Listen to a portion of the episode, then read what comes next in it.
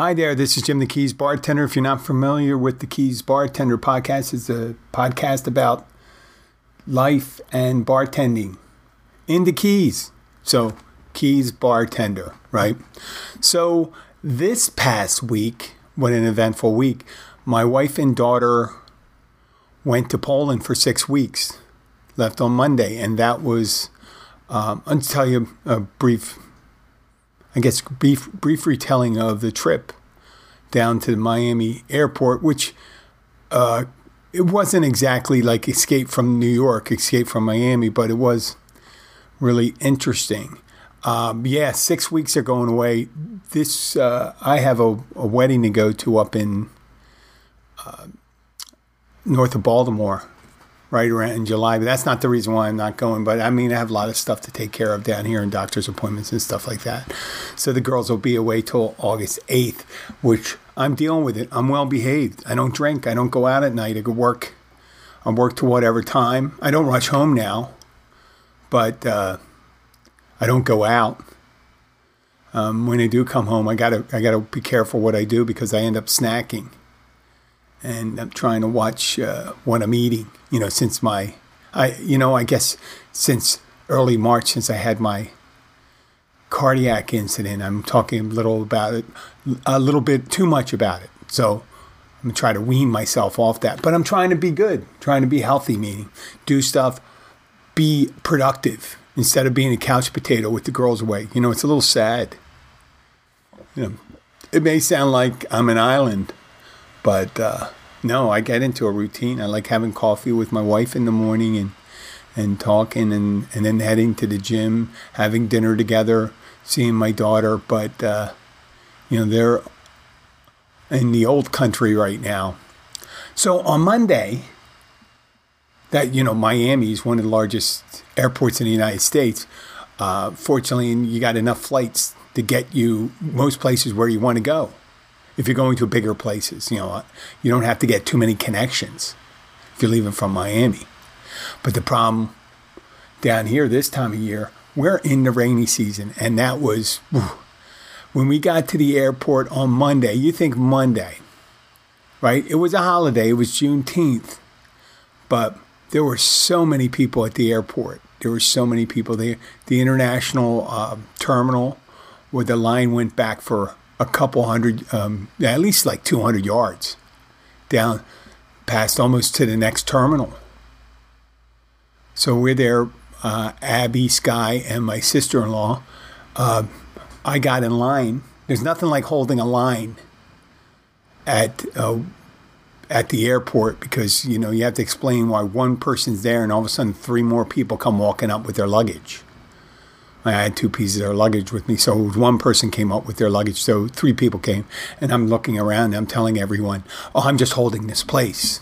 I'm in line. This is, you know, this is something, something you do. But you know, they're pretty good. People are pretty good uh, in the line. And when you get a, a line that long, there's a psychology about people when they get up near the front and someone tries to cut the line, those people become tigers at the front of the line they will watch, they will guard and say, "Hey, listen, you're you're supposed to get in the line. I waited in line.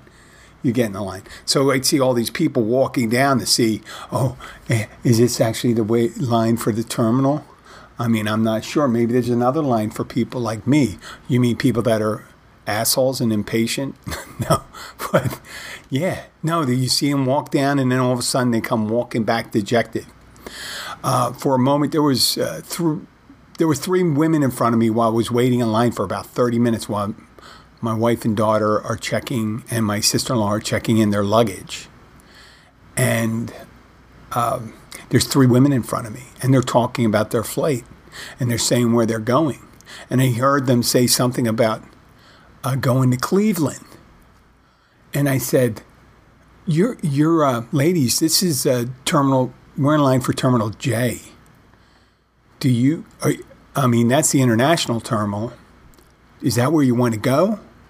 Almost all the flights are international from there, I think. And they look at their ticket and it says Terminal G or gate, you know.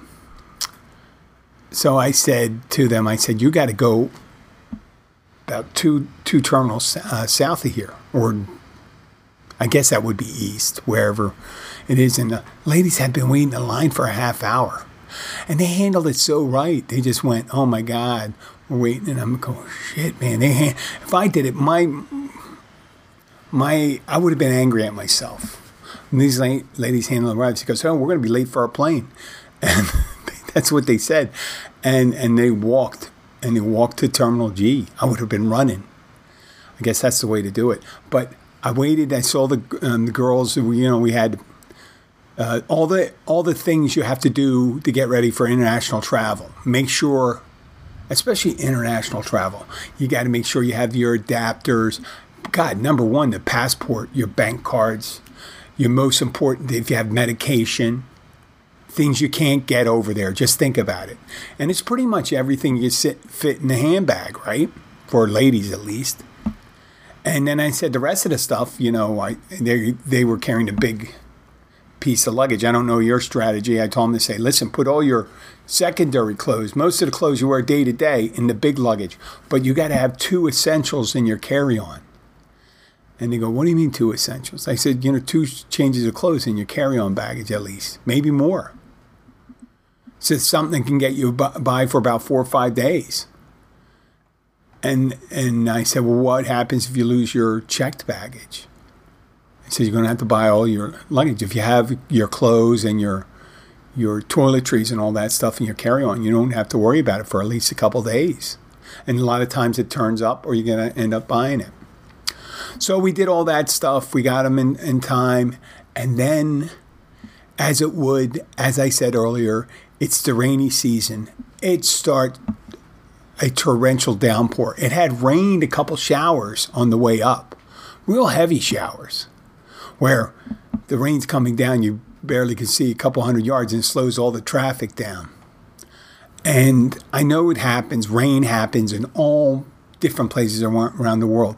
It just seems in South Florida, there's some something about the rain here how fast it comes down how it's almost like sh- it's definitely sheets of rain coming down and you see it when you're inside the terminal and you go my god it looks like a hurricane. I'm thinking how's this plane going to leave? And you're thinking once the girls now there's the whole psychology. I, go, I take them to the airport. I'm hanging with them until they get up to um, tsa but after you get through the security checkpoint that's goodbye, right? Once they get to that's that's goodbye, and then you leave. And what are you going to do? Stay there? So I hung out for them to go through the line and stuff like that. See, they they got through, and I started to make my way back to Key Largo, which is about a 55 mile trip from the airport, the shortest the shortest way. And it was three o'clock, but it, it was downpour. So what happens? Like happens any place when there's real, real heavy rain, traffic slows down. It slowed down to a crawl. And it's raining so much that the uh, once you see it's all backed up, it looks like it's it's telling me it's a, a normal trip that take an hour and five minutes uh, of moderate traffic was going. It was showing two hours and twenty minutes. So I put on my navigation. I left my navigation on so I could see detours if anything comes up. And it turns out I really needed it. So as I was heading down the Florida Turnpike, I got taken off the turnpike twice to go around stoppages where there's flooding on the highway or just because of the heavy rain, it causes the accordion effect where all the cars slow down. They're going like they're going at most five miles an hour. So I'm going on the side roads with all the lights. That's the option going to side roads. Yeah, to get a little faster. But on the side roads, and it's Miami. Remember, Miami is not. It has very low elevation. The intersections start flooding, and you start seeing uh, SU the, the police car SUVs blocking the intersections, the lights flashing red and they're on some of the major side roads that are um, three lanes north and south are turned into one lane in order to get through the flooded intersection so cars don't get inundated underneath. So I got the one and I'm back about a quarter mile, but there's a big tr- there's a big shopping center on our right. And I notice my travel app, my uh, directions is not routing me around this intersection though everything stopped. But clearly there's a shopping center right there. And the one corner of the shopping center terminates at the intersection that's blocked. And I'm thinking, wow, what if I get, there's not a lot of cars there. I can see almost down there that there's not a big backup of cars trying to cross the highway, which is blocked, which all the roads are blocked, cars blocked there.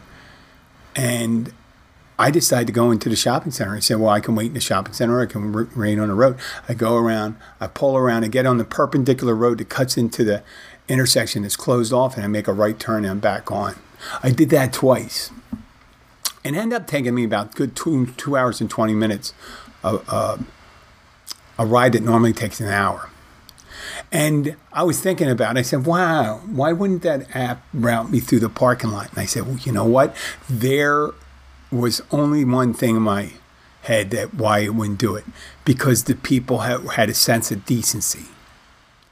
Think of the mayhem that would happen in that parking lot if all the travel apps started suggesting for people to go into the parking lot, go up to that intersection, and do what I did, which you know, in the end was kind of selfish. I realized it was selfish at the end, but I didn't feel so bad because no one followed what I was doing. And so I made it through two blockages. I didn't I had a I'm driving a Jetta and you do not want to drive if you're questioning the depth of water you're driving through, you don't want to be driving a Volkswagen Jetta that seems to be like 11 inches off the ground at most. At most. And you're thinking, wow, I mean, it's going to be sucking up water and I'm, I mean, I'm going to ruin the engine. So I did that. I got back, you know, a little. It was quite a day. Monday was quite a day. I had, um, so I said goodbye to ladies, uh, Abby and Sky, and they're going to be away for a while. So I got to keep myself occupied. And one of this is doing a podcast. I'm revisiting things like that. And then, uh, so even though the girls are away, I got a busy week. I got my normal things I do with the podcast, my fitness instruction, uh, notary on on Tuesday morning, the day after I left, oh, I forgot. Because of all the storms, my wife and daughter were supposed to fly out on Lufthansa. They did fly out on Lufthansa. The plane was um, a flight, it flew from Germany to Orlando and then was flying from Orlando to Miami and then going back to Frankfurt. And it got stuck in Orlando for at least three hours and then it was stuck at the date uh, the gate for another two hours at um, in Miami because of the rain. The rain was so bad it couldn't take off. Yeah, so it sounds no bullshit. And that was happening to everyone. That was the, all the flights. So they said the whole terminal was uh, just loaded with passengers. They have late flights. Normally at 11 o'clock. I, I think they eventually left at 20 after 10 but there were there were planes going late into 11, 12, uh, 1 o'clock, which they get very few after 10 o'clock. Those flights, you know, the bulk of them are earlier.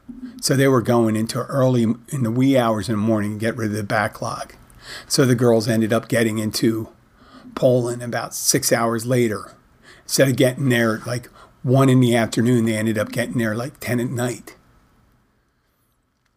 I may be exaggerating a bit. It could have been, but they did get there late um, and got back to um, their their final destination where they had to you know pick up the rental car and things like that. And there's nothing you just really should give yourself in the summertime because they say, especially European travel.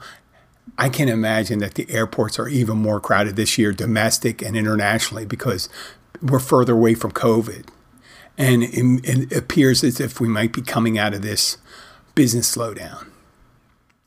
So, with uh, to get back to that, the girls eventually got to Poland and stuff like that. But then I still had things to do. I had a sunrise wedding. I think I'm going to post that post. I'm going to post the pictures on my Keys bartender. Uh, I'll post uh, some of the pictures. The sunrise wedding. Yeah. So we went to this lodge, and this couple asked me to be there, and I performed the ceremony because I'm a a notary, and in Florida, as you heard before, notaries also can officiate weddings. So we took a couple pictures, and then we did the ceremony, and then we did a couple pictures later, just a couple of me, but it was a beautiful, beautiful weather. I mean, I was just thinking the night before that it was going to be pouring in the morning, but like I said, you never get. There's a big there's big gray clouds to the north of us right now. I'm looking at them and uh, knows very well there's probably 50 50 chance it won't even rain, even though you hear the thunder. So that's what this week has been like. And then Wednesday, I had to go up for this, yeah, yesterday, I was up for my cardiologist appointment and stuff like that. And I got an echocardiogram and I was, after they were done, I said to the nurse, I said, I know you can't say anything, but is there anything you've seen that makes you maybe want to urge me to go back to my doctor earlier because I said I was getting it done. Here it is, is um, about a week and a half before the end of June, and it won't be until a week and a half into August before I see my regular cardiologist.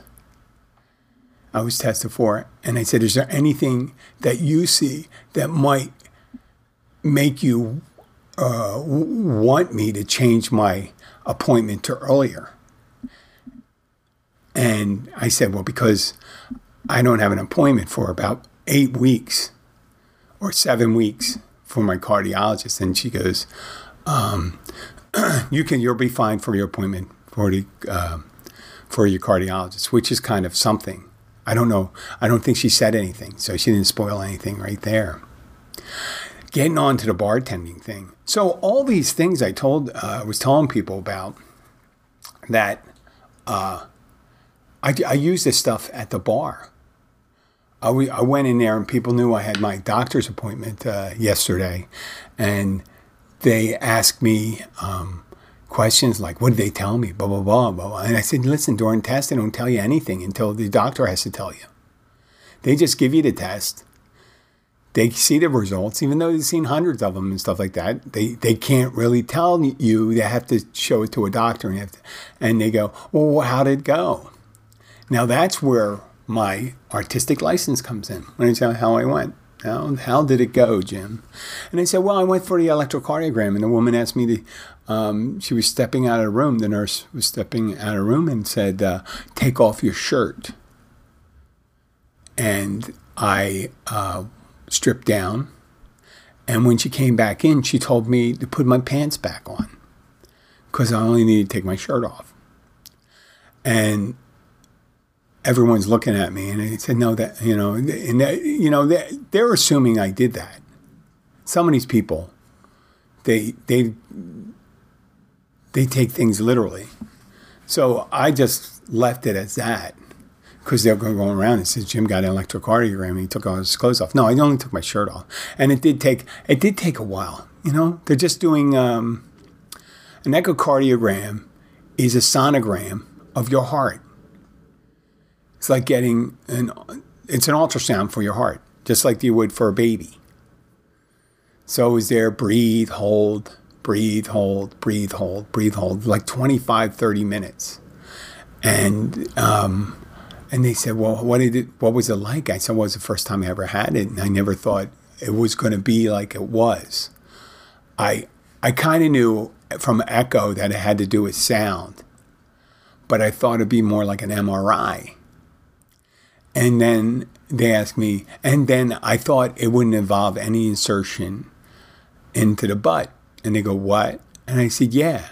There was a long probe they used going up the butt, which I thought was far away from the heart. And people were looking at me. And so I'm using all this as they didn't stick anything up my butt. I just want you to know. But this is how I prime uh, the happy hour crowd because it was four o'clock at the bar And I'm telling people like that, and they're they're they're in the mood. I'm reading the room. I know it was a bunch of regulars. I can say this stuff. That's one of the reasons why I ask people not to bring their children to the bar. You know, it says children come, it kind of kind of ruins the vibe. I'm not exactly a Daniel Tosh or um, a Don Rickles kind of insult person, but it is definitely rated R. I like setting the mood at the bar, and you have to be what you have to. If people aren't meant to be happy, what is the point? I understand we have this kind of image, maybe it's provided by popular culture, that some bars are depressing and sad. And they can be depressing and sad. It depends on the mood that you're setting. You should not, if if you have a bar and it has a reputation for that, because originally when I went to this, the, the restaurant I work in used to be called the Paradise Pub in Key Largo. And about 15 years ago, before I met Abby, I first started getting sober. But I still hang out at a couple. I mean, it's old habits were hard to uh, break. I wasn't drinking, but I wanted to meet people and translate people as ladies. So I was checking out local places and going in, you know, since I'm a bartender, I knew how to go in and drink like a bottle of water and stuff like that, maybe buy someone a drink. Just checking out places in the neighborhood, figure I know people. So I walked in the the catch used to be the Paradise Pub. I walked in there, and here's this dark place.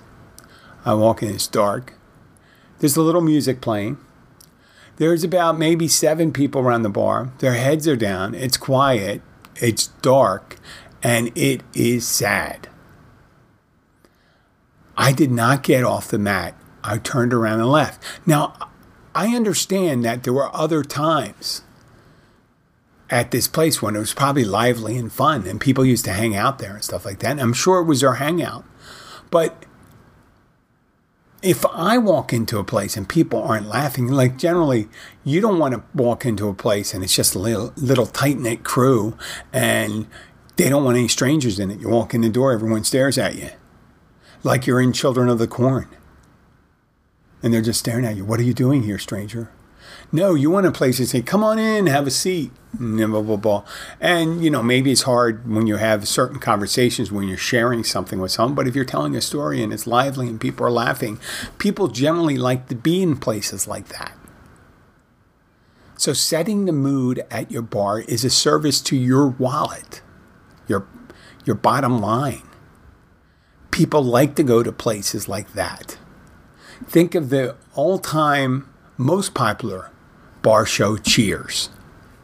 Now, in character, in the show, the bar was slightly depressing, but observing the bar from the outside, it was hilarious.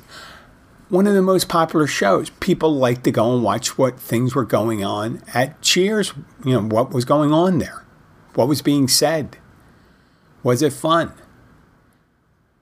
And it's you're doing yourself a disservice if you're not making it fun. So you got to read the room. You know, I always resort to I try not to say some of my humor is somewhat controversial, but it is not filthy. I am not a filthy comedian. I'm not suggesting I'm a comedian. Well, I mean, I am a, I'm, I am a comedian. I'm a comedian. I do a podcast. I call it a comedy podcast and stuff like. I'm a comedian. I have my own material. I use my own material. I use usually stories and things like that about. Uh, I use self-deprecating humor. I can. I'm not a stranger to insulting someone. Maybe friendly of someone I know. I don't like insulting strangers because I don't even know what's going on with them. You know, you don't know how they react and uh, you you don't want to damage somebody.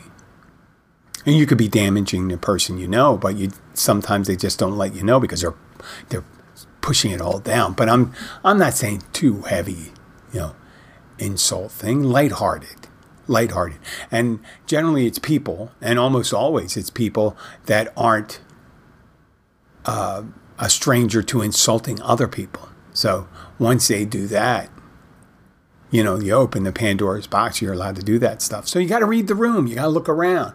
And that's why when you hear me say, like, yeah, you technically we're a restaurant, so you can have kids sit at the bar. But I said, I don't want to have kids sitting at the bar. Because sometimes you got to say shit or fuck or something like that. And then people look at you. You know, you have your kids sitting at the bar, and then people look at you and go like this Why are you sitting at the bar? There's liquor. There's going to be some talk going on. It could be, you know, every so often. The um, we don't have guys go in depth. I, I don't think it's comfortable to talk about um,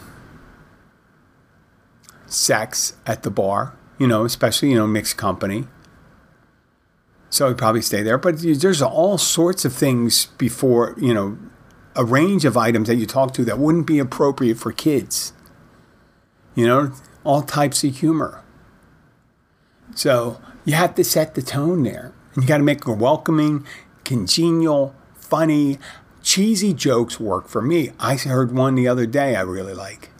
It's an old, old knock knock joke. You know, whenever here, I like a corny old knock knock joke. And this one was like, uh, knock knock, who's there? Little old lady. And it comes back, little old lady who? And you go, why you yodeling? I like that's like definitely like a six, seven year old, eight year old uh, joke, and then that is funny as shit to some uh, person had a couple drinks in them. So and uh, unless you're talking to a little old lady, it's funny to almost anyone. No, unless someone comes in in a Swiss Miss Alpine costume, you're not going to insult anybody. I try generally try to do it, and you know when some people get a little too heavy, you know you can do jokes and stuff like that. When when you start when people get a little brutal about maybe saying things about gay people or different groups, I'll just say, hey, hold on a second. We're we're not doing that mean spirited stuff here and stuff like that. You know, every so often people can be you could be lighthearted. But if you dwell a little too hard and get a little too vicious, you can really tell when something is mean spirited. You don't make, you know, you try not making fun of someone's disabilities and, and things like that. Try not to hit too close to home. Be, you know, general in your info. Make the story sometimes, it could be about you, not about someone else. You know, this self deprecating humor. Um, you got to be strong enough not to, you know, put yourself into a horrible mood. You want to be motivated and happy with your life if you're going to be doing that kind of humor. taking it from, you know, taking the brunt of the comedic action on yourself. Uh, the other day, uh, two weeks ago, um, when Tina Turner passed away, God rest her soul. I love Tina Turner. Um, I broke in to a rendition of Private Dancer. And I did uh, a little impression of how Tina uh, Turner would walk around in her high heel shoes. Not that I had high heel shoes, but you know, she had the high heel, she had the ultra high heel shoes and walking around like that, and the way she used to talk. And um, I was careful. You know, I wanted to honor someone that passed away and things like that, but also it was kind of humorous. So there's a fine line we walk out there when we're working in the industry. You don't want to insult anybody. Um, you know, just like when there's almost anything that happens, horrible things. So you don't want to be, um, what would you call that word necessarily? You don't want to be callous, but you do want to make light, lighthearted with things that are generally people are afraid of, like death. You know, you have to take a lighthearted thing because death is so so much around us, especially in a place that maybe skews slightly older. So that taking people's mind off things without dwelling too much. taking it away from their normal cares. If someone's having a problem with your job, you don't want to talk about their job. You want to you want to talk about something else funny that may have happened. Maybe we have a friend of ours that comes in, one of our regulars, who swears, who absolutely swears he's only he's in he's 65 years old, a worldly man, works in the construction business, that he's only been to a strip club once and this is how he did it. I mentioned he lived down here for his whole life. He says, I've only been to that Woody's once. And then he goes, Well, maybe twice. And I, then I looked at him, and there was a group of people. I said, Oh, do you want to revise that number? And he goes, Was like this? Uh, like by a thousand? You know? And then whenever he goes someplace, like he does like going up to Tampa. He has relatives up in Tampa, him and his family. And I said, You know, I said to him, Tampa has a lot of strip clubs, that doesn't matter to you, does it? That's funny shit. And that sets the light tone. And this guy's good. He'll play along. He'll just call me an asshole. You start yelling. And when he does that, you know he's having a good time. So, setting the stage and creating that atmosphere, even having to resort to having someone call you an asshole. Actually, I have, I still have a tape of one of my regulars, Tina. Uh, I should use that in the uh, as a sound uh, effect in this show. You know, you're an asshole thing, because that always breaks them up too and I do all the things that people come in when, depending on what kind of mood people are in when they're ready to order. Especially tourists are different than the regulars versus the uh, people um, that are going back to my workers that come in to have a couple drinks during happy hour and then head back home. Um, they all have their different motivations and things like that. When the tourists are down here, they're looking to have a good time and they're looking to get a vibe of the feeling. And the people come in, they're totally, they can't read what's around them. And they come into our family style seafood restaurant and we'll have a person that says something like this Can you tell me a little about your mahi? And then I can just roll into whatever I want to. Generally, uh, I came up with a new one two weeks ago. It was, well, his name was Frank. He grew up off the reef. He had a happy life and he was harvested or caught. And then people are looking at me. I said, oh, you just want to know about the preparation. I thought you were talking about that particular mahi that they're going to be serving you. And they looked at me, and then I smiled. And I go, uh, I don't think his name was Frank. I don't think fish have names. And that set the tone for the evening. They had a good time. You know, luckily, you know, if they're insulted and they come to a bar and you ask a question like that and you're insulted, you're going to have a horrible time in the Keys. Well, that's it. I know I ended up kind of like a downer note, but it's kind of on an up note if you're one, you know, if you're Frank the Mahi. I'd like to uh, thank you for listening. This is Jim the Keys bartender. I'll be back again. Have a great day. Bye.